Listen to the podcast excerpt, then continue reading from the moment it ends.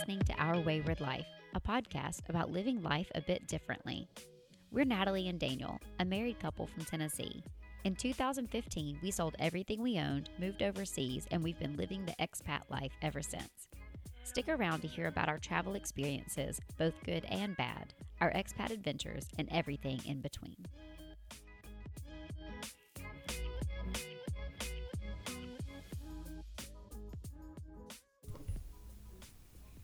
Welcome back. Today we're joined by a good friend of ours, John Hensel. Also known as the most interesting man alive. He is known as the most interesting man alive. Yeah. Don't believe those Dos Equis commercials. This will make me cringe. Yeah. So, welcome, John. Thanks, guys. I can't possibly live up to that billing of introduction, but I'll try. All right. So we met John when he lived here in Abu Dhabi. When did you come to Abu Dhabi? The first time. 2008, first time. Okay, 2008. We moved here 2015, so he was well established as a local guy here. We call local expats. And honestly, so we met him in our running group that we've talked about. It's really a drinking group. And when we met John, we just thought, like, this guy just knows everything. About everything. Yeah. We're like, hey, where would we go for like a nice dinner, right? Like if you want to show people local food, where would you go? John knows. That's cool. And like, where do I go if I want to go hiking? John knows. Where do I go if I want to park near the airport but not pay for airport parking? John knows. John knows. But then we went there and we got a ticket anyways. It's okay. It was 2015. We're still over it. Not over it. Anyway, so. Can you just like tell us and tell our listeners a little bit about yourself? Like, where are you from? What do you do? Okay. I'm a quasi, half Kiwi, half Aussie. A quasi. I was a journalist. I retired about 5 years ago, which is good because the profession is not in a good shape at the moment. And I've changed to trying to be an aid worker, but since the virus, I got sent home and I've been stuck in Australia for the last 2 years. But today, this is a red letter day. I actually booked my first international flight in a really, really long time. Mabruk. So I'm going to LA. I know. It's like, what's my passport number? I know. I used to have that, like as you guys do. I used to have it in my mind. What's the expiry date? I knew that already. What's the all the details? And it's like, no, I had to actually look it up. Oh, wow. Anyway, this is exciting. So where are you going? LA. Oh man, nice. Just for fun? Well, my friends who are hiking, who are hosting the PC Pacific Crest Trail hikers, have decided to host again. They haven't hosted the last 2 years.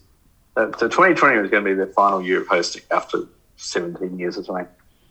These are people called Scout and Photo who are very well known in the hiking community. And so I was the second person that ever stayed with them before my hike. Wow. And then Scout and I ended up hiking together on all three of those long American trails. So I'm going over to help them in their final season of their hosting, supposedly final season. Oh, that sounds amazing. Yeah, it really does. Then I've only booked a one-way flight, and the plan is to hopefully other things will open up between now and then. I'm hoping to be able to get back by Taipei. Which was what I was supposed to be doing 2 years ago. Okay. So I've got to go to another country that doesn't exist. Add to my tally. Yeah. Before it really doesn't exist. Yeah. That is kind of your MO, going places that don't exist. So tell us. Yeah, but how many countries have you been to? It depends which list you use. Because along with the... there's no easy answer to this. I tend to use the UN list. And that's like 190-something countries. I've been to 110 of those. Wow. But there's things like countries that don't exist were like Somaliland, which I went to, which doesn't actually exist. It's got a currency, it's got a parliament, it's democratic, but no one recognises it. What else is there? Transnistria in southern Moldova. It's like a Russian enclave where the pro-Russian things took over. That's also bordering Ukraine, so just a bit scary at the moment. So 110 countries if you use that list, but it doesn't include Antarctica, which that's ridiculous. That doesn't count as a country. So it doesn't, that's not part of 110. So 110 plus Antarctica. And a couple more. Yeah. Yeah. I include the observer countries like Palestine and Vatican. Okay. Yeah. So there's two UN observer countries and all the rest of member states. Nice. That's so impressive. That's unbelievable. Like, and were the majority of those for journalism or were they for travel? No, just mostly for fun. Okay. All right. Okay. So, but this is such an amazing place. So, like I was really lucky. It's like every time as a journalist, I was really encouraged to get a lot of life experience and to have a go around and see as much of the world as you could. So so every time I changed jobs, I used to change hemispheres and take 6 months off between jobs. And it doesn't look bad in your CV. No, not at all. Because you're so especially for journalists, it looks good in your CV to do that sort of thing. So a lot of countries I did while that. Then when I was in the UAE, I must have had 8 weeks a year holiday or something like that. Between the stats and the probably more than that, between the stats and the statutory holidays and the annual leave. And I was also, some of my friends worked for Etihad, so I used to get friends and family rates for their tickets, so you get business class 90% off. Yeah, the good old days. I don't do it anymore. It's very sad. Do you still have any of those friends here? Yeah, I know. Well, I think, none of actually, one was a hasher, and the other one was now in Rwanda. Oh. So I can get friends and family on Air Rwanda. Does that come in handy a lot? Not yet. Oh, man. Okay, so at what point did you leave Australia, New Zealand, like that area, like for long term? Well, I grew up in Australia. I left in 1984 when I finished university for a 2-year trip that lasted until 2017. So 30-something years. Wow. And where were you headed at that point in 84? Which I want to say that was where I was born. Let me see. In 84, I headed off to the US to work in the ski field and then went to live in New York and then went to London and took 6 months traveling across Asia back to Australia. Then I worked in Melbourne for 3 years. And then I took 6 months off traveling back across to London to work there for 6 years. And then took 6 months off, you may see a theme here, to head back to New Zealand. Where I lived for 12 years, and then I quit my job there, took 6 months off, and I went to Alaska and ended up in the UAE, which is an unusual trajectory for. Because I think you were the only man that I've ever heard of showing up in the UAE with frostbite. Yep, yeah, well, frostnet, but yeah, it was it was unusual. I have so many questions about like your journey as an expat. So, do you consider yourself an expat? Or just more of like a long-term traveler? I don't fit into many normal places anymore. Yeah. So I don't have much in common with most of the people who live here, which is an unusual thing. Yeah. We find that... when we go back home to visit... It's almost like being a culture kid. Sorry, we keep talking over each other. We'll edit that out. We feel the same when we go back home. We feel like we don't fit in the same place that we did before. No. Yeah, because you've changed in while you've been away, and they've changed as well in different ways. Yeah. Okay, so what brought you to the UAE in 2008 via Alaska? So I quit my job. I've been in my last job for 12 years, which is the longest job I've ever had. Like, it was a destination job. It was a prestigious newspaper in New Zealand, if that's not a contradiction in terms. And then, so I had 12 years was too long in one job. It was too much of a comfort zone. So I quit my job, went to Alaska. And this is in May 2008. If you had to actually pick the worst month to try and move to the US, it would be May 2008. It would be close, somewhere around that time. So basically, I went climbing first. I went climbed Denali first. And I got off Denali, and the main newspaper had sacked 20% of its staff. And also, gas was $5 a gallon. And then the financial crisis happened. No one was hiring, like, at all. And I had frostnip on 2 fingers. and that's when one of my friends said, "Hey John, there's this newspaper in Abu Dhabi is starting. You should come over and work for it." I figured, yeah, sure, why not? Alaska was going to be a change, and Abu Dhabi was going to be a change too. So there I was. Oh wow! So you moved here to work for the National newspaper. The National, yeah. Because they launched the original National in April 2008. and I came over to start the weekend edition. Okay. Nice. And how long did you work for them? About almost 8 years. I had a break in the middle at one point, but it was such a rare thing. It was like you could actually do the job properly. Like in New Zealand, even 15 years ago when I left here, when I left New Zealand, it was moving away from journalism and more towards, we call it churnalism, where you get belt out 3 stories a day. Yeah, and you can't do anything well. All you can do is he said, she said, boom, and out it goes. So it's really easy to do 10 stories on the Kardashians in a day. And it's really hard to do anything properly on something that's relevant and that matters. Yeah, exactly. Not the Kardashians. So if you had to do a difficult topic or something like that, then it was really hard to get the time in the newsroom, and that was 10 years ago. It's worse now. But it's something I got through Abu Dhabi, and it was a wash of money. It was ridiculous amounts of money all around. My salary tripled as a direct consequence of the global financial crisis. I went on 3 times the money I was on in New Zealand, which I couldn't tell anyone about because everyone else was really struggling and losing their jobs. And then, but a more important thing was you could do the job properly. Like if you wanted to take a week to do a story and had to fly somewhere for it with a crew, no problem. So that's the thing I really enjoyed about it. You could do it properly. Interesting. Okay, so then you were here for how many years before you took a break from the UAE? I was there almost 2 years before I took a break. Went over to the US and did another one of those long hikes and the Continental Divide Trail, then came back to my parents were getting pretty elderly then, so I came back to help look after them, but they weren't quite in the space of wanting to help yet. And then there wasn't much work on Australia, and my friend and I were saying, I came back to, there's a couple I met who I was hitchhiking in Tajikistan. As you do. This couple came by and picked me up, as you do. And I was stuck because there was no fuel in southern Kazakhstan because of the coup that had happened a month before. And this English couple who had lost they worked in finance in London, who had lost their jobs and were just basically doing this huge 2-year journey through Asia, came and picked me up. And I was with them when they got engaged on the Tajik-Afghan border, as you do. Yeah. And then they invited me to their wedding in Britain. So I came back and flew back via Abu Dhabi to see friends and what have you. And I went into a newsroom and all they were saying, John, you should come back, there's these jobs there, blah, blah, blah. I thought, I really miss expat life. Yeah. So I came back. And then you stayed. Yeah, expat life is pretty good. And you stayed until I retired. Yeah. Okay. And that's when, best year of your life when you met us, right? Obviously. Exactly.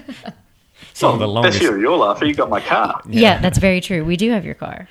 and a bike and a kayak. Still going, isn't it? Yeah. And a kayak. Oh, the Desert Roach. That's tent. The tent didn't last very long. I feel like the tent we gave to someone else to use. No, you remember it snapped one windy night while we were camping. Like 3 of the poles snapped in the middle of the night, so it is what it is. I'm not sure I ever use that tent. No. I hardly ever. As you know, I don't hardly ever take a tent with me. No, You just sleep on the ground. It got given to me on a fam trip one time. Yeah. But yeah, the Desert Roach, is what we named the car, and it's still going strong, climbing all over the desert. You can't kill it. You can't kill those cars. It was a great car. That's why it's named the Roach. And that's why we still have it. Okay, let's talk about your expat life when you were in the UAE, because that's something that we like to talk about a lot, obviously. So what do you think, not just the UAE, but what are some of the greatest benefits of being an expat in general? There's a whole series of one that's most beneficial, I think, is actually one you wouldn't necessarily think of. And it's like everyone who's come to the UAE, and you guys definitely fit into this category, tend to be people who take educated risks and for something to work out well. So you've got this timid middle part of life who thinks, well, I can go to the UAE and make some money and have an adventure and blah, blah, blah. But it might not work out, and I'm better off staying where I am because it's safe and I know what's going to happen and safe. So the people who tend to be risk takers, and it generally makes them really interesting people. It's the same people anyone who steps outside of a normal path of society where you're normally required to have a bigger house, bigger car, and a bunch of kids, and a white picket fence, and a mortgage, and whatever, and all the rest of the stuff. people have actually chosen not to follow a normal path of life, and they're the ones who end up as expats quite often.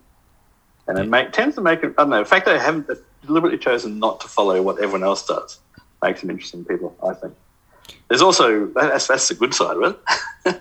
The good side, you have always people who are actively making a choice like that. And the other side, you have this subset of that on the other end of the spectrum, people who've, sorry to your cousin or your friends in Tennessee who fucked up every part of their life and have washed up in this global eddy of expat life in the UAE.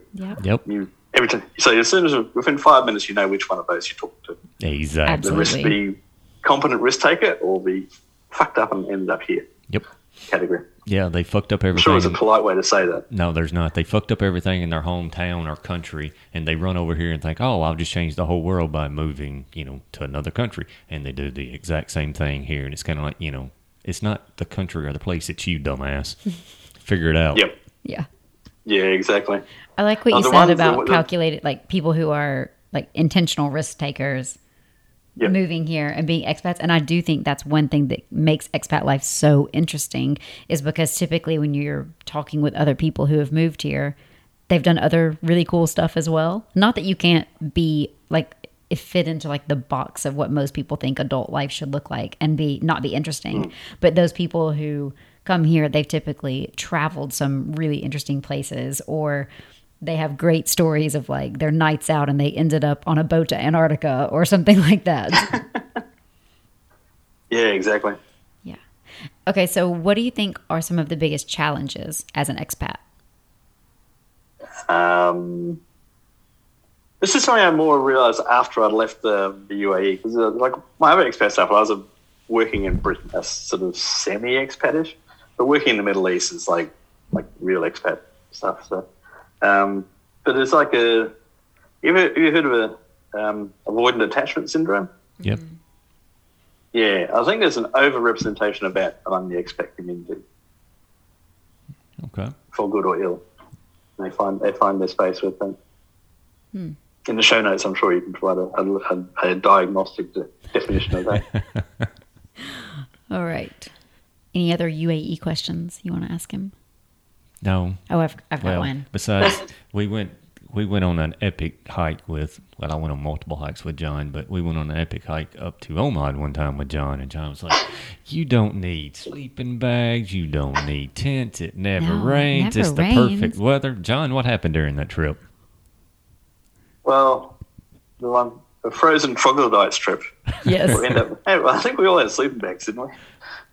We had sleeping mats. Yeah, we had sleeping mats, and we had a blanket. You had a sleeping bag? No, we had jungle blankets, like poncho liners, so it was all right. Oh, okay. That may explain quite how miserable that night was then for you. Yeah, that rain was not forecast, though. It was very strange. Yeah. No, we were climbing the highest peak in Oman. Well, close to the highest peak in Oman. You can't go to the top because there's a military base on top. But you can go near to the highest peak. Yes, and a storm came in. And we had one tent between 10 of us, I think, which you managed to inveigle your way into during the night, as I recall. We ended up having to hide in caves as this enormous thunderstorm came rolling over.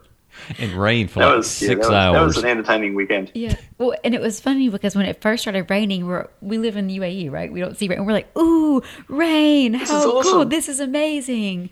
And then we're like, oh, it's not stopping. Yeah. 2 hours later, it's like, oh, really? And we're camping like in a wadi. So the rain's just like starting to fill up. And I'll never forget Liz saying, I see white caps on the water. And then she told Mason, she said, we're going to be having fish for dinner. And we had all brought like really nice like snacks to share, maybe like a little bottle of wine or whiskey to pass around. We were going to tell stories by the campfire. And we ended up, Imka had brought a gas station slice of pizza and we each took a bite. And then somebody had a Snickers bar, and we each got like a little bite of that.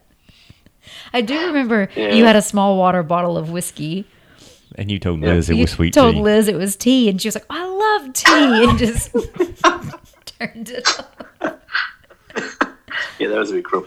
No, it's a very type 2 fun weekend, that one. Yeah. And the next day, it was like it was a dream, like it had never happened. Completely bizarre. Except for the other group who'd camped just near us, you found all their abandoned tents and everything else. The sleeping bag was up in the tree.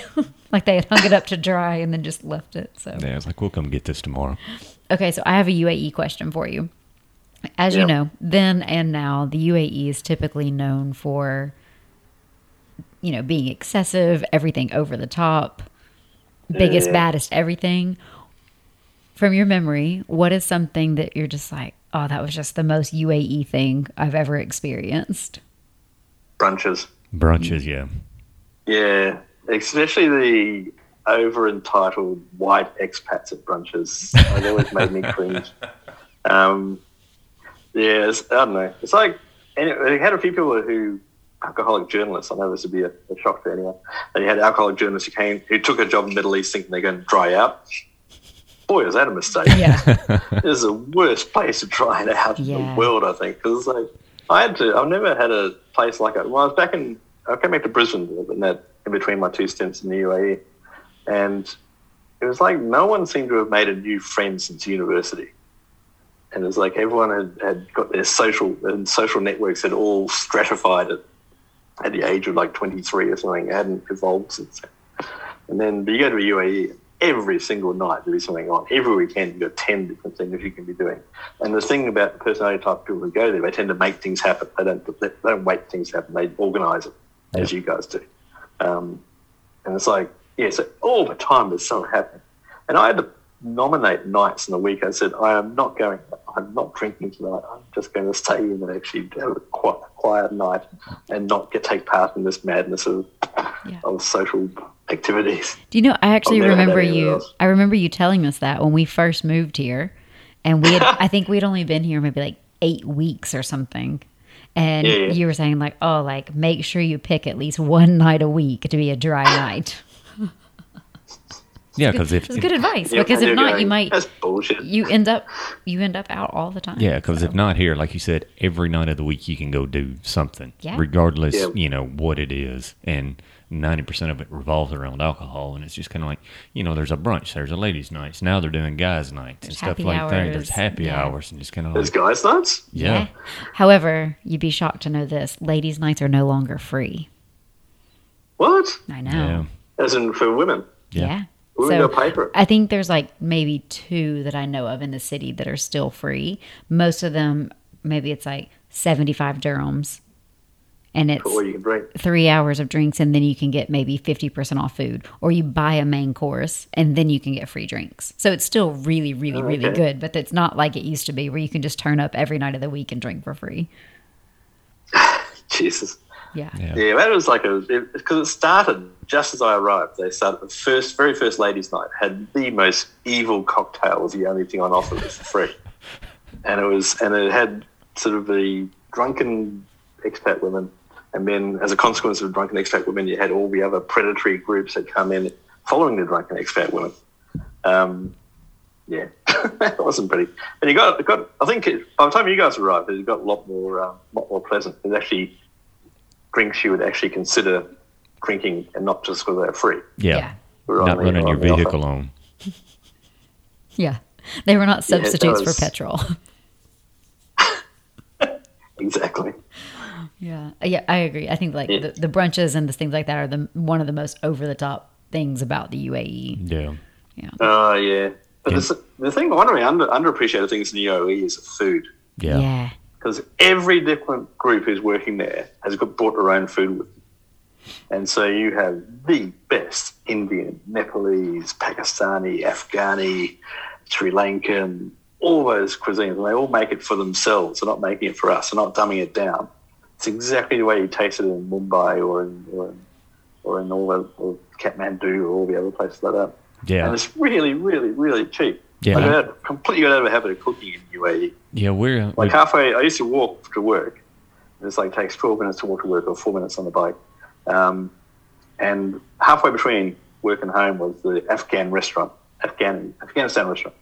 And you could buy dal, a thing of soup, a naan bread the size of a laptop, and a salad for $2. And it's just like, you couldn't even buy the lentils for that. Yeah, exactly. Really, it would cost you more to buy the things and make it yourself than it would just to eat at the restaurant. That's one of our favorite things about the UAE is the range of food that we have and the authenticity of it. Yeah, that's exactly. It's so good. Yeah, we love going just down to Hamdan Street, getting out and just walking and finding some random restaurant I've never heard of, never seen before in my life, and go in and try the food. Yep. You get looked at really weird. And if it's full of people from the same ethnicity as the food, you know it's going to be good. Yep. When you walk in there and you're the only oddball, you know it's going to be good. I'm always the only oddball. So, okay. Yeah, but there's certainly ones where I know because I was in when I first arrived in 2008, there's this enormous shortage of accommodation. So they put me in a four-star hotel for 8 months. And no kitchen. They had a minibar fridge which froze everything that got put into it. It was unadjustable. So if you wanted milk with your breakfast, your cornflakes in the morning, you had to take milk out at midnight. So I got to know all the restaurants nearby. This is in, what's it called, Aldana Hotel? No.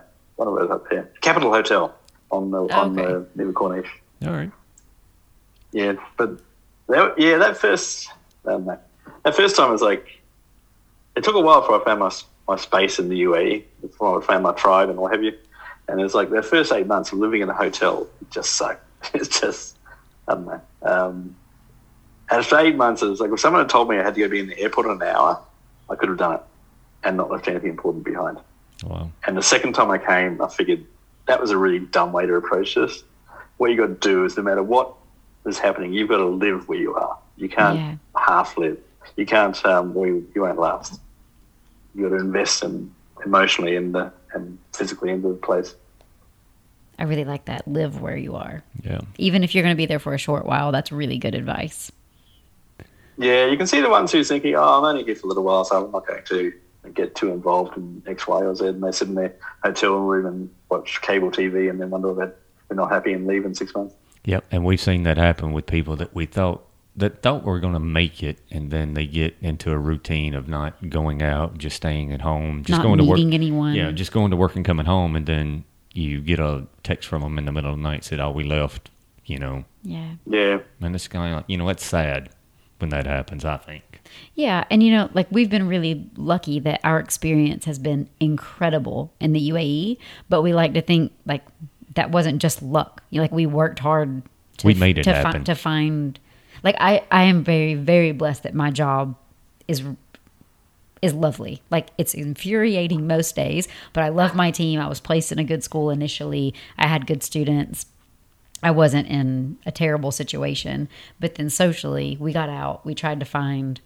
We went through the first month, I think, when we moved to Gate Towers, of where we just said, if anybody invites us to something, we're just going to say yes, even if we don't know what it is. And that's how we ended up at the Hash. And you guys were the poster children for saying yes to things. You were my epitome of it. And the fact that your life is really enjoyable is a really direct consequence of that decision. Like the fact you came to Bahrain after that event, after you've been there for 6 weeks or something, even less. Yeah, I think less than a month. Like a month, I think. Yeah, yeah. We've like been... that's like we're going to Bahrain. You want to come? Yeah, why not? Why not? I remember it had just been like a month because Daniel's visa came in the day we left for Bahrain. Because I had to go I was like, please, please, please, can you hurry the visa? Please, can you hurry the visa? We need to fly today. Yeah, so. Yeah, but that's just an example. You guys are like, yeah, you were ones who make their own luck. I always think of you guys when I think of that phrase. Oh, thank you. But honestly, like, we do know people here. And they're such good people and they could have a lot of fun, but they just choose to be really passive. And I feel like if you're not going to get out there and find what you want to be involved in and find different groups of people to hang out with, find trails you want to go hike, if you're just waiting for someone to invite you all the time, it may or may not happen for you. So yeah, and that's just not here. That's just anywhere you are. Yeah, that's anywhere. Yeah. You have to actively seek out your happiness, right? Definitely. And if you don't, you'll never find it. Yeah. All right. So let's move on. Can you tell us... You've just done so much that it was really hard to like narrow down, like, what are we going to talk to John about? Because we could talk to John about everything. Life.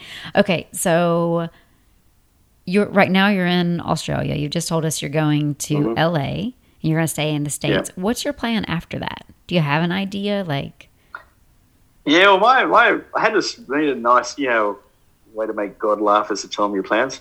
So my plan when I retired is that you couldn't, like, I retired early. I was 54, I think, when I retired. So, and you don't retire at that age without having a lot of unearned privilege. Like, I was born white, Western, male, halfway intelligent, blah, blah, blah. And I also had a whole bunch of lucky things happen to me as well.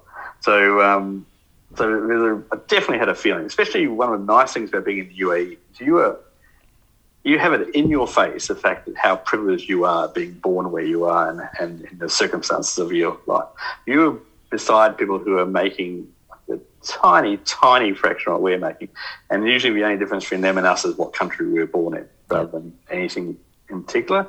So I had this, I knew this already, but we're going to be in the UAE really brought it home to me that I need to do something to even the ledger to make things up. And also, I thought this would be a nice way to spend my retirement anyway. So the plan was to do aid work and some sort of philanthropic aid or volunteer work for the rest of the next 20 years or so, partly because I think it'd be really interesting and also partly to give back. So so I came back in 2017, left the UAE in the end of 2016 when I retired. And basically, I took a year off, which is basically a year of hiking and travel.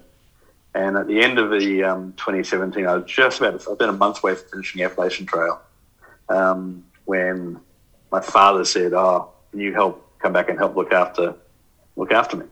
Because he was getting a bit confused, and he had enough awareness to know he was being confused. And my mother was the primary caregiver for him. She's the same age as him. So and I caused most of their grey hair, so it's only fair that I came back and helped look after them. So. And I also was the first of the kids to retire. So I came back, rather than going off and doing this philanthropic stuff, I came back and looked after him for a couple of years. And everyone thinks the story ends with him dying. It actually ends up him changing his medication and suddenly the fogginess lifting, and he's back with us again as a normal functioning person again. So, which is like bonus years now. These are years we didn't expect to get with him. And he's compass mentis again, which is like doesn't happen. Wow. Anyway, so once he was good. Once he was good enough, he didn't need help anymore. That's when I decided I didn't trust it for a while. I did short trips for a year, and I could, if things turned bad, I could come back and help look after him. Because if you're looking after someone who's confused, it's not hard work, but it's just 24/7. Yeah, all the time. It's like endless. So the idea, I went off to, what did I do first? I was in Papua New Guinea when he changed his medication.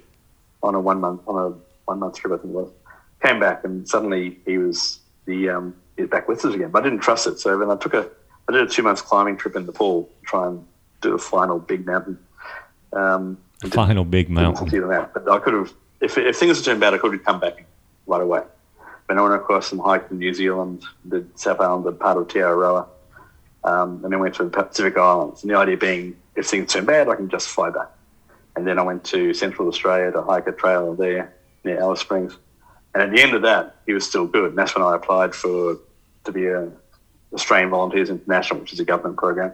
And that's how I ended up in Timor in 2019. And you were there until the pandemic hit, weren't you? Yep. Yeah. So they started pulling everyone out in the start of March. They said, we're pulling everyone out, all volunteers around the world are pulling back. And then they said, book a flight for the next 2 or 3 weeks. And then I went to the place I was working at on the Friday afternoon. I said, look, I'm flying back Wednesday, so I'll see you guys on Monday and Tuesday. And I'll say goodbye then. I got back home on a Friday night, and I got this call from the country director for AVI. So you have to leave now. Oh, gosh. And then I was on a plane before. I was back in Australia on Sunday in hotel quarantine. Wow. So I didn't even get to say goodbye to people I was working with. Man. And I've still got a box of stuff in Timor I'm waiting in a friend's house waiting for me to come back. So I thought, how long can pandemic last? 3 months? 6 months? Yeah. Same thing Most. We said. We all said, can you believe they're thinking it might last till June? Well, I guess you was wrong on that one. So I had because when I was 2 weeks away when I got sent back home from the start of a round of world trip. So I had, was it Timor, Australia, Taiwan, US, Portugal, Poland, UAE, Jakarta, Timor. None of that happened. Wow. Instead, I was sitting in a hotel room. Yeah. Oh, man. For 2 weeks. So are you planning to do that trip eventually? Yeah. Well, you can't. Only business travelers allowed in Taiwan at the moment. So I'm hoping that will change between now and May when I'm coming back. But who knows? I can also just buy a ticket straight back if I need to. Be nice to. I haven't had a new country in like 2.5 years. And that's unheard of for you. Yeah, for you, that's just madness. You know, we also think that you're due back for a visit to the UAE. Yeah, well, I actually went to Etihad and where I'm trying to work out if I could do the go to the US via Abu Dhabi, which I've done before. Yeah. You should. And I was thinking of doing that. Yeah, and then there's just you've got silly prices. And also, it was more feasible when I was in business class. It's less feasible in economy class of doing two 14-hour flights in a row. Yeah. Yeah, that's not fun. No. Yeah. No, business class is awesome. We wouldn't know, but maybe one day. Come on, you've been on a few. You must have been on at least once. No. Never? No. Well, I mean, so in the States one time we paid for business class, but it was like on not Southwest Airlines, but like on a small domestic flight. Spirit. So it was just, it wasn't, I think it was American Airlines, but it was just like a wider seat that was in the front. And I think it was leather instead of cloth. And it reclined all the way back. Not like that's life. It's not the same as the long haul business class at all. Yeah. I had to keep reminding myself of, this is also the privilege of the UAE thing. It's like, you get really snooty about when you get on business class and it's like, it's an A320. Oh, the seat doesn't go all the way flat. It's like, oh, this is awful. Yeah. This is the worst time of my life. Yeah, this is the worst flight I've ever been on. And you sit and think, I better shut up. Yeah. I'd be more grateful for what I do. It's like I'm going through the air comfortably in a seat with champagne being served to me, and I'm still going to find a way to be like, this sucks. Yeah. No, I think that's one of the things I found too. But everyone was stuck in with lockdowns going on. It was more a reflection of who you were as a person, is how you reacted to it. Like I had friends who were like super active and they always were doing 100 million things at a time, and they suddenly were locked down and couldn't do anything. I thought they'd be miserable, but no, because they applied the same attitude towards lockdown as they did to everything else. Yeah. So they managed to find a way to make it work for them. Yeah. Whereas there's people who can be on a business class flight and still be miserable. Yeah, I mean, not even an A321. And that's what we had to do during lockdown because, you know, we lived in Gate and our windows didn't even open at the time. Well, they still don't open at Gate. And, you know, the only time we could go out was either going to the grocery store or going to the pharmacy. We'd be like, we're going to the grocery store. We're going to buy one thing. Yeah, we'll go back tomorrow and buy one more thing. I'm going to get one banana. Tomorrow I'll go get another banana. Yeah. But my goodness. Hello. How long were you guys locked down for? It wasn't that long. Honestly, I can't remember how long those restrictions lasted. It's about 2 months. But like at some point in those 2 months, they lightened up to where you could go out. Like you could go for a walk. You could go exercise for an hour a day outside. Yeah, but but nothing was open. Like no restaurants were open. Only the supermarkets and the pharmacies. Yeah, that's all that we could go to. And honestly, like you had to wear a mask. You had to wear plastic gloves. You had to, and it was. It was hot. Yeah. So it's like you don't really want to go do those things if you don't have to. But yeah, we had to find creative ways. Yeah, so you know, we went to the basement three of Gate to where there's nothing, and we would just go walk in the basement. It's kind of like, you know, walk laps. I got to do something. I can't just stay in a one-bedroom apartment 24 hours a day. Yeah. So we would just go walk, and I would go down there and run like 5 miles in a circle, which would. After a while, 5 miles. Yeah. Do they do with the stairways open? If you didn't get caught in them, because I tried to do it, and then security would tell me that I couldn't be in there. And so, all you have to do is outrun them, though, right? Yeah, that's the problem with me. Yeah. You got 66. Yeah, that was one of my things. The solutions, like, because I used to try and do one mountain every year as my pretending I'm still a climber thing, and it was always like in the northern summer. As in, so it meant that it would be middle of summer in the UAE when you were training for something to do, I did Elbrus one year and Peak in Azerbaijan another year and whatever. And Elbrus was, I think, minus 25 on summit day, Celsius. Oh, and then gosh. we were training in plus 45. So and that's when I found out about the air-conditioned stairwells in the UAE.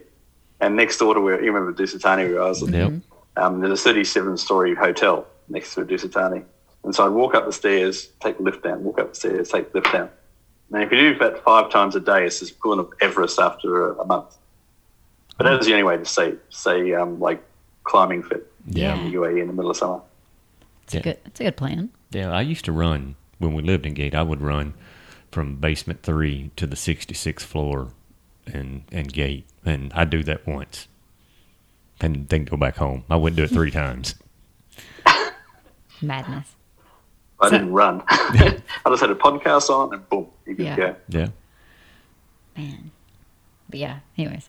That was the little rabbit that we chased for a little bit. It's all right. Okay, so travel plans. Hopefully all that works out for you, that you can go to do the trip that you initially planned.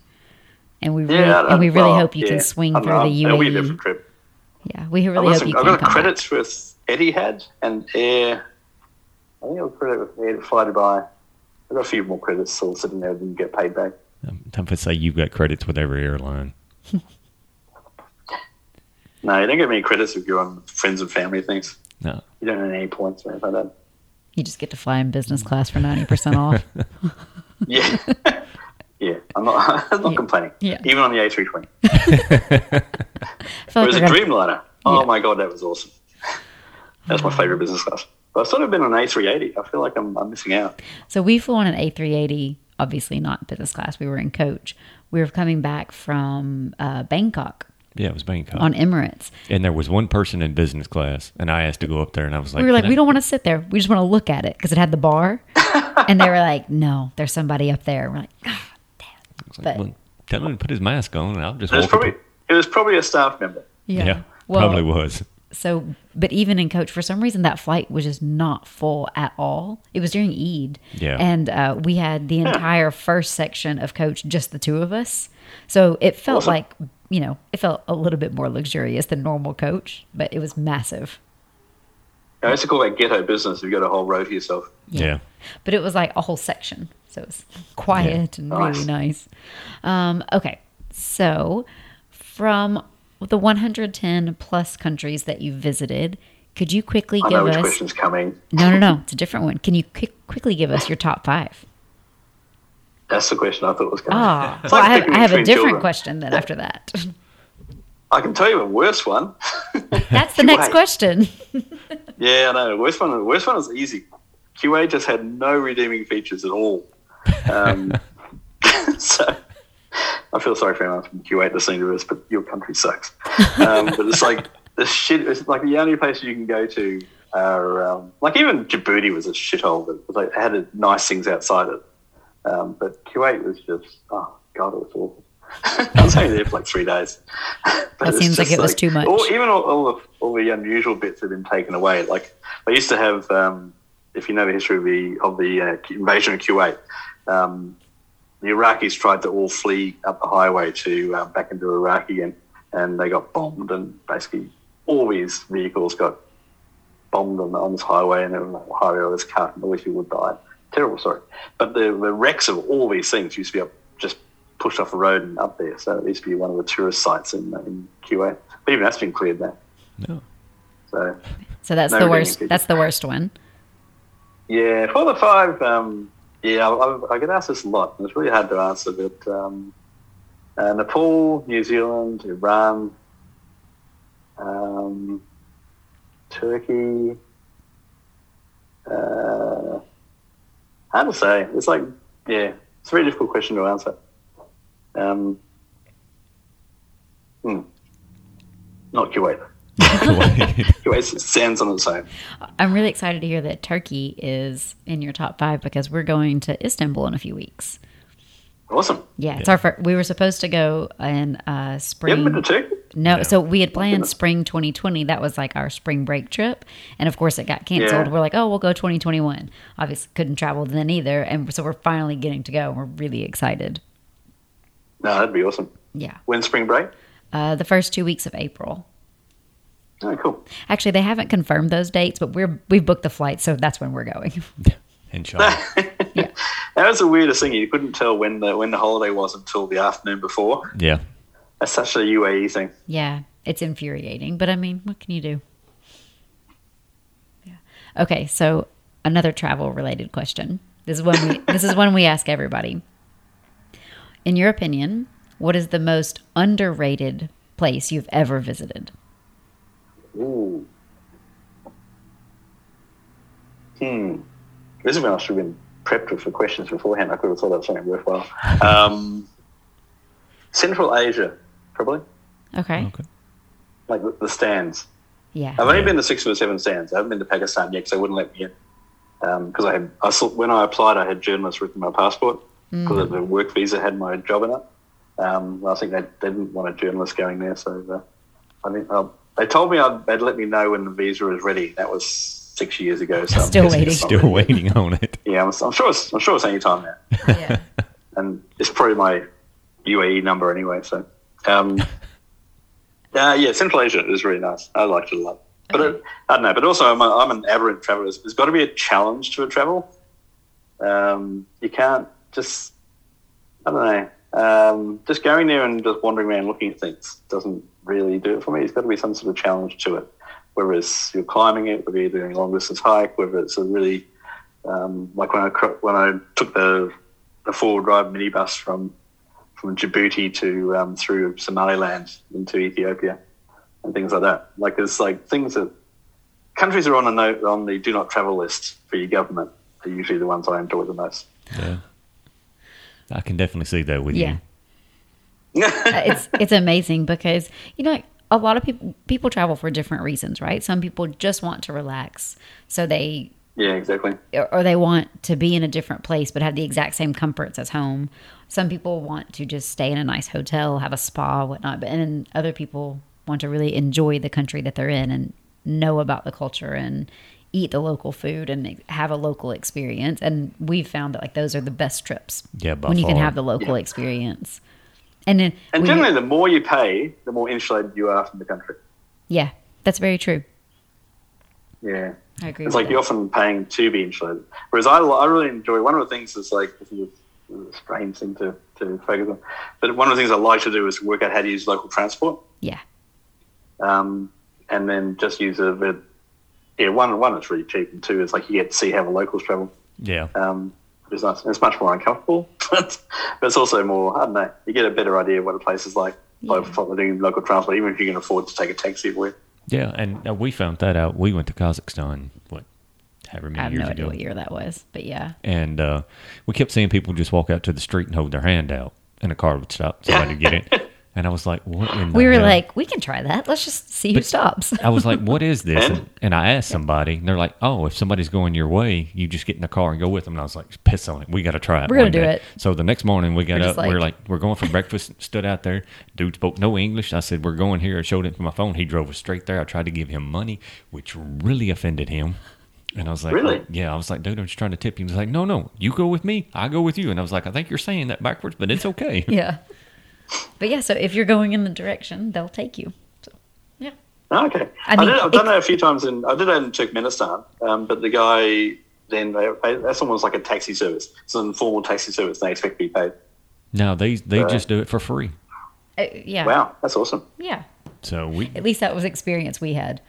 Oh, well, we did it a couple times. Disclaimer, if you're listening and you go try this and you get kidnapped or something, it's not our fault.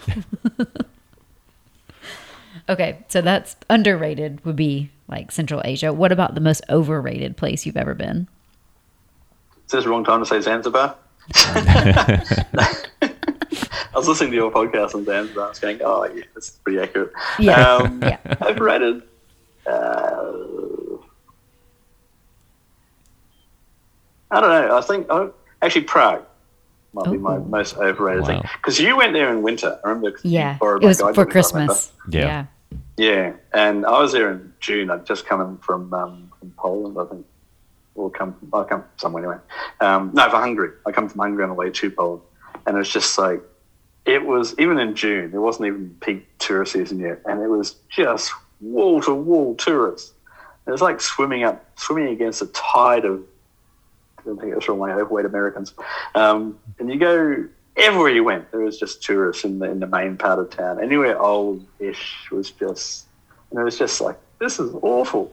Yeah. And I knew a cathedral on top of a hill above Prague, and it's like, I went up there thinking, normally you can get into a cathedral and it's quiet, and you can kind of sit back and relax and look at it. Even that was full. No. It was just, anyway, I lasted about 2 days in Prague, and I just thought, no, I'm going to leave. And I went to Krakow, and Krakow was everything that Prague thinks it is what Krakow still is. Yeah. I really like it. We were supposed to be in Krakow in December before we went to Egypt, and we ended up having to cancel our trip. It was Kiev and Krakow, and we're really disappointed. We have not been. It's okay. We'll get there, but yeah. Hopefully Kiev will still be there. Yeah. That's why we had to cancel, because they're like, oh, we can't give you a visa right now. And I was like, oh, I understand. Well, and it was just, we were only going for a very short period of time. And if something were to happen, the airports would be affected immediately. And, it was a snowball effect. Yeah. So it's all good. Yeah. Things happen. Yeah. Yep. So, all right. So you're the first person that said a European country for the most overrated. Yeah. Or European. That's city. Only because. But I do think. Yeah. So I think if we went to Prague now, we would have a very different experience, because when we went, that was our first time to Europe. It was our first time in European Christmas markets and stuff like that. So, and it was touristy, but it wasn't like how you're saying. No, I saw your photos, and it wasn't even the same league. Partly because you were out of season. Yeah, but, even when we went up to the monastery, we went up there twice. We were the only people there, and we were the only people there. I mean, nobody was there. A very different experience than if it's packed with tourists. We're the same way. So if we go somewhere and people are like, oh, like you have to make sure you visit this monument or church or whatever, and we're like, yeah, okay, we'll go by. If there's like a line, absolutely not. Like I'm not going to go in, and it's not about waiting in the line. It's about being in there with all those people and their selfie sticks that are just taking pictures for social media and not actually enjoying where they are. Yep. Yeah. So. Yeah, that's absolutely a thing too. It's like. I was in Egypt, we were supposed to do a trip to Kathmandu for Holi. I think this is before you guys arrived in the UAE. We were supposed to go to Kathmandu and Holi, but the Turkish Airlines plane had crashed on the only runway in Kathmandu, and so no one could get in or out. And then they end up, and so after 2 days of waiting to get into Kathmandu, so I just got a flight to Cairo instead. I went to the Valley of the Kings, and this is relatively soon after the revolution, or one of the second revolution in Egypt, and the tourists hadn't come back yet. And so every tomb in the Valley of the Kings I had it to myself. Oh wow. Which is apparently an incredibly rare thing. Yeah, I can imagine that's very rare. We were just in Cairo for Christmas. We went to see Janusz and Kasia. Oh, cool. Yeah, and tourism has not picked up to the same level as it was pre-COVID. However, when we were there, it was a very popular time for like local tours, I would say. Like a lot of people were visiting the pyramids and things like that, but it wasn't packed. No, definitely wasn't packed. At all. Like we do have some pictures, because we got to the pyramids fairly early in the morning, and we have some pictures where there's no one else in the picture, which I think doesn't happen. By the time we were leaving, there were buses of people jumping out, but yeah. Yeah, it's a really special experience when you can. Yeah, because we went to the Step Pyramid and stuff like that. We were like in Saqqara. Yeah, in Saqqara, we were like the only people there, which is pretty nice. Nice. Yeah, it was amazing. Yeah, exactly. And it feels like you have a private tour. Yeah, I've been to Antarctica twice, and I went to the Ross Island section, which is south of New Zealand. Got sent there for work. Each time, and it's like the first time you go into Scott's hut, like Captain Scott from his original hut, and it's like the first you're allowed only in there for like 10 minutes because they're worried about the condensation from your breath affecting the hut's stability or long-term ability to survive. So you're in there for 10 minutes, and basically you go in there, and I was taking weird photos, and I walked out of it, and it's like I'm not actually sure I saw anything in there. I was just like endlessly running around trying to get every angle of photos I wanted to get. And then the second time I went down there, I was, we had three chopper flights back to Scott Base, and I volunteered to go on the third chopper flight just so I'd be there for longer. And you could just sit there and get a chair in the middle of the room and just like sit, and the whole thing sort of the mood of an absorb. I don't know, just enjoy the mood of the place. Yeah, yeah. So that was good. It was like learning a lesson from the first trip, and just doing the exact opposite thing on the second trip. Yep. There are some things that we wish we could go back and do that. Like we have some beautiful pictures, and we wish that we could go back and just experience again. And then there's some where we've done the opposite. We're like, oh, we don't want to waste it, like taking pictures. We just want to enjoy it. And now we're like, man, we wish we had some pictures of that place. Yeah, it's a balance, though. So. Yeah. Well, and you just got to figure out the balance. Do you want to live, always taking pictures, trying to get the best angle, standing in line for, an hour to stand wherever to get, the best shot, or walk 5 minutes down from this where nobody's at and you can take some of the coolest pictures ever and you don't have anybody in your way? Yeah. We found that in Santorini this summer. We hadn't planned to go to Santorini. We wanted to go to Thessaloniki, but our flight got canceled there. And so we're like, well, what's around the same time that's around the same price? And we got the flights to Santorini for next to nothing. I think for two round trip tickets, 600 dirhams or something. It was just insanely cheap. Yeah. It was. So Wizz Air is out of Abu Dhabi now. And these were like their these initial promo flights. So it was great. The flights were cheap, but then Santorini's quite expensive. But everybody packs into these places for sunset. We had a whole week, and we started calling the first night because we realized we needed reservations if we wanted to be anywhere at sunset. Everybody was already booked for the entire week. It was insane. You could come at 9 p.m. You could come at 4 p.m. But you couldn't be there for sunset. You could not be there for sunset. Yeah. It was crazy. And so I think we ended up finding a small local restaurant that was the best meal that we had the whole time. And we were there for... right before sunset. Yeah. And then we left and we walked just like a random little alleyway in a little village. Sat down on the stoop and just watched the sunset, just the two of us. And there were like some cats running by. It was the most gorgeous setting. And everybody who walked past us, and there was only like a half a dozen or so that walked past us, but they were all locals. There was no tourism where we were. And I was like, that's awesome. The best place to be. Yeah. So then the next night we're like, we'll just get a glass of wine or a beer and bring it down here with us and watch the sunset again. So that's awesome. Yeah. So some Japanese guy has built a copy of Santorini, and no one knows about it. It's really weird. I was doing this pilgrimage in Japan in 2008 between leaving work in New Zealand and arriving in Alaska. It's like a 1,200-kilometer pilgrimage around Shikoku Island, and I got lost leaving one temple. Ended up going up this pass. It's turn over this ridge, and there was a copy of Santorini. Like there were white buildings, a little blue dome things, absolute copy, like in the postcard view. Oh my gosh, that's bizarre. Where the hell am I? It's like I took a wrong turn, ended up in Greece. Hey? Took a wrong turn and ended up in Greece by accident. So in Japan, there's this copy of Santorini. I've never been to Santorini, but I've seen all sorts of things. Right. Wow. I'm gonna have to look that up. Yeah. Yeah. Santorini was absolutely stunning. Oh, it's beautiful. It's very Instagram famous, I would say now. Yeah, yeah. But there are still a lot of really good local things going on there. No, definitely. Yeah. And you just have to find them. Yeah. And while we were there, we asked this local lady where to go. And she's like, don't go here, don't go here. All of these places are family owned. And they're ran like by multiple generations of families. They have the best wine, the best food, the best service, and you won't see another tourist there. And I was like, that's exactly where I want to be at. Yeah, we ended up in a winery. We met the fourth generation winemaker. Yeah, and it was like two little picnic tables. They didn't have the views or anything, but the wine was absolutely amazing. And then the little restaurant, I think it was called Salt and Pepper, had three tables. A husband and a wife run everything. He does all the cooking and she does everything else. Like she cleans the toilets, everything. And probably the best meal we had in Santorini. Yeah. That's the way, Yeah. The thing is, one of the things I found is a bit of a location of a restaurant, the worse the food at. The food doesn't have to be good. Yeah.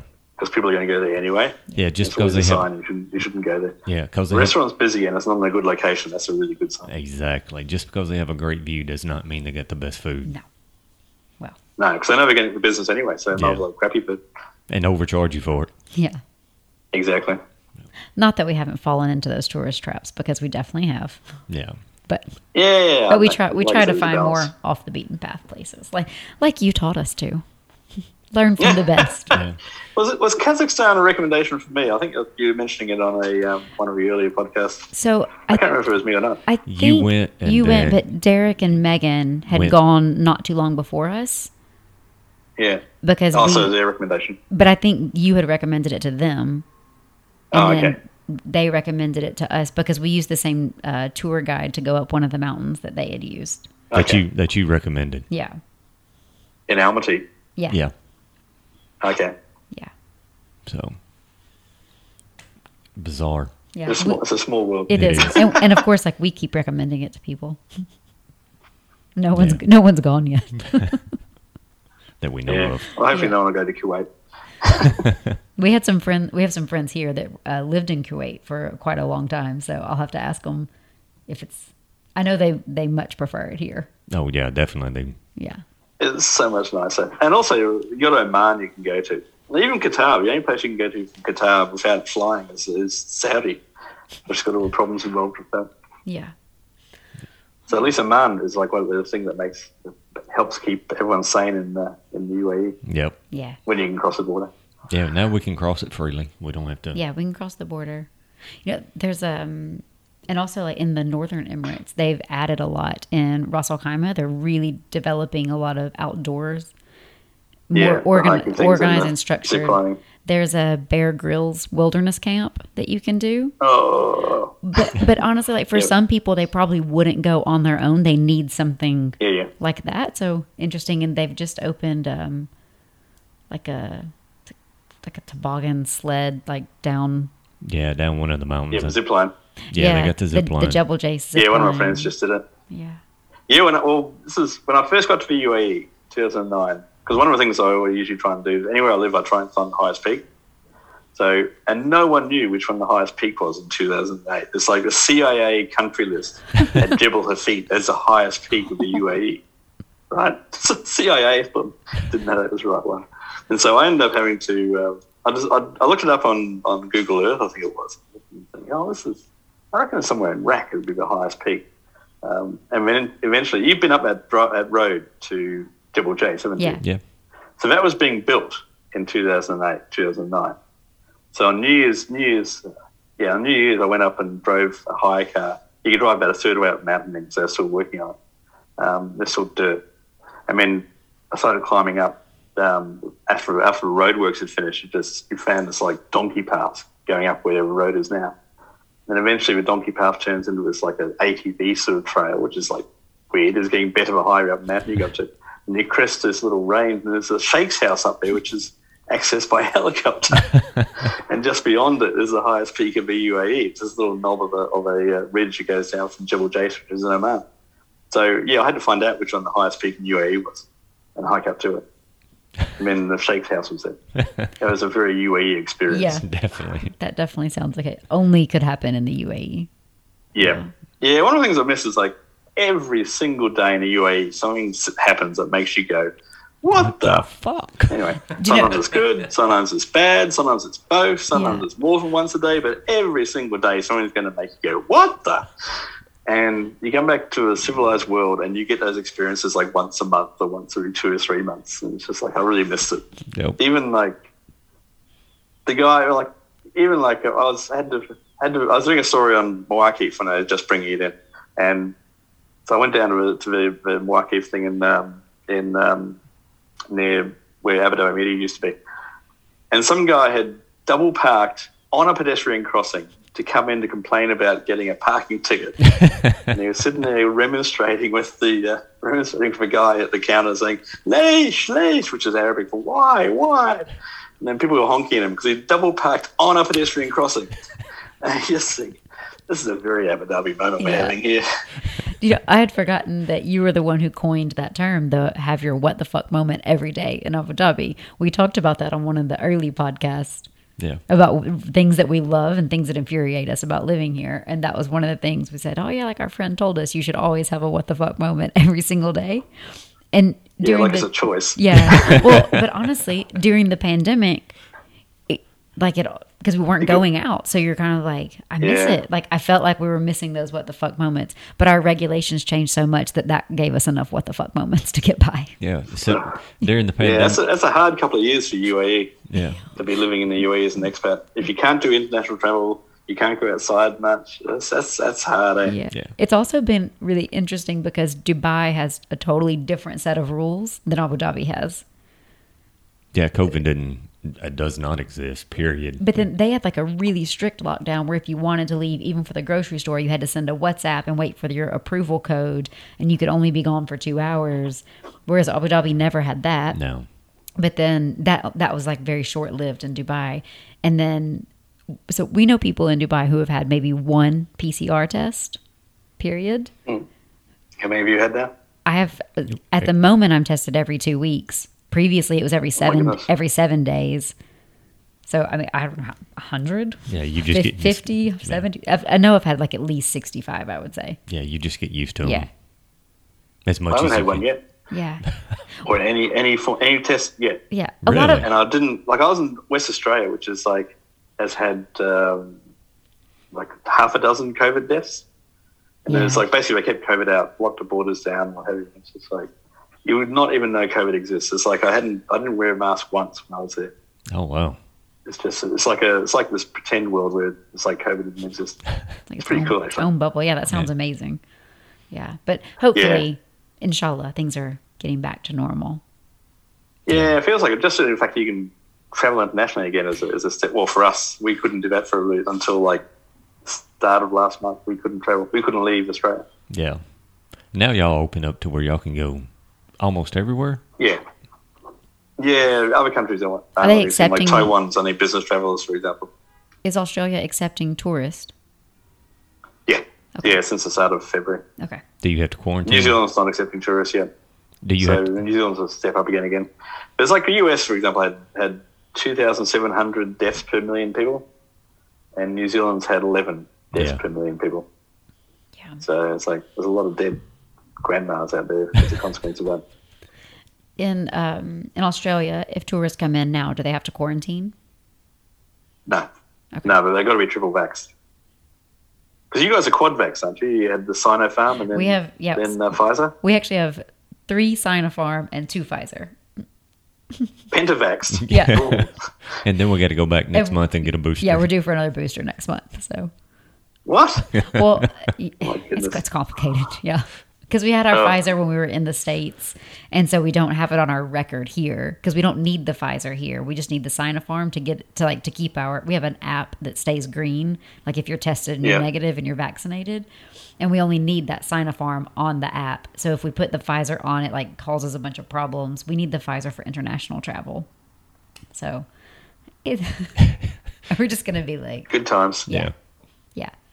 That must suck if you get vaccinated and no one recognizes it. Yep. As in none of the other countries recognize you've been vaccinated. Yeah.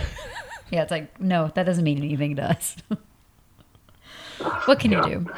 Well, we are so appreciative that you came on the podcast with us. We've been looking forward to this episode, honestly, since before we even launched the podcast. We had a whole list of like people we could potentially interview and talk to about people who live a unique lifestyle who don't necessarily fit into that 9-to-5 box of stay in your hometown.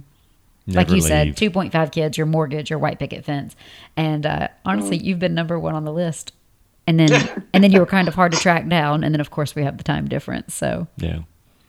I'm glad it worked out. Yeah. No, we definitely are. Like I said, it's been great just to sit around and shoot the shit for a little bit, catch up. We got to convince you to come back. I'll get to the UAE and do a bottle of wine. And you guys. Yes. Oh yeah, definitely do that. Well, I've got to say, this is one of the things. One thing I was thinking of is when chatting to you guys today was the UAE is now your comfort zone. Yeah. So if you need to break out of your comfort zone now, it means choosing somewhere else. Yep. Yeah. We go through this conversation. Just put it out there. About once a day. At least once a day. Yeah. Yeah. So. Yeah.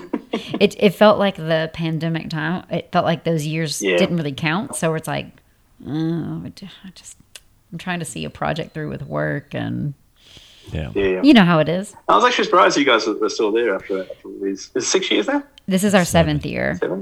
Seventh year, yeah. Honestly, we talked about leaving 4 years, and after our fourth year, it was the same time like Richard and Gaynor left. We wanted to go to Thailand for a bit, like just take some time, travel through Asia, stick around Thailand, and then decide where we wanted to go after that. So change jobs, take 6 months off? Yeah. Yeah, like you did. See? I recommend it. Yeah. You've done it multiple times. So, but honestly, one of the things that keeps us in the UAE is that we really, really enjoy our social life. And that is it is a comfort, but the idea of... It's pretty awesome. It's fantastic. You know, like we have a really good group of friends. We're active here. We have different things that we're part of, but you're right. It is a comfort zone and it won't last forever. No, it won't. Yeah, trouble is like the classic way people used to go to, I'd do a few years in UAE and then move to Hong Kong. That was especially for teaching people. And I don't think that's really an option anymore. Hong Kong is turning a bit pear-shaped. I'm not sure where you'd end up. Like... Especially, so I've been out of the classroom now. This is my third year out of the classroom, and so really? Yeah. Okay. So I don't feel like being a teacher. I mean, it's not that like there are places I would go and still really want to be in the classroom if that's if that was the best option. But I would really like to have something where I could work remotely, so we didn't have to be tied to a specific place for a job. How cool would that be? Yeah. That's the dream. Laptop lifestyle, you know. Digital nomads. Yeah. Exactly. Yeah. It'll be a bomb and follow you around. I'm like, oh, where's Hensel going to be at this week? Yeah, we'll be like Hensel's entourage. Yeah, John's coming next week. Yeah, John's coming next week. I need to check everything out. Yeah. So hopefully one day. Yeah. Working remote. Very much so. Yeah. It'll work out. Yep. Everything always works out, just never in the way you expect. Yeah, exactly. My dad always says it all works out one way or another. So, and it does. Yeah. Exactly. Yeah. All right, but cool guys, nice to catch up. Yeah, we really appreciate you coming on. Yeah, thank you so much, John, and we greatly appreciate it. It's always good to catch up with you and hear about all your adventures. We're always inspired by you, always. Yeah, not me. Yeah. I can't wait to see. Can't wait to see pictures from like hosting on the PCT. Yeah, it should be fun. Yeah, definitely be great. Yeah, definitely keep us updated on that. Yeah. All right, good deal. All right. Cool. All right. Thank you. Okay. Thanks so much for joining us today. If you enjoyed the episode, please subscribe, share it on social media, give us a rating, and leave a review. These really help us. Follow and connect with us on Instagram at Our Wayward Life, and reach out to us with any questions either through social media or email at ourwaywardlife@gmail.com. Thanks again, and we'll see you next time.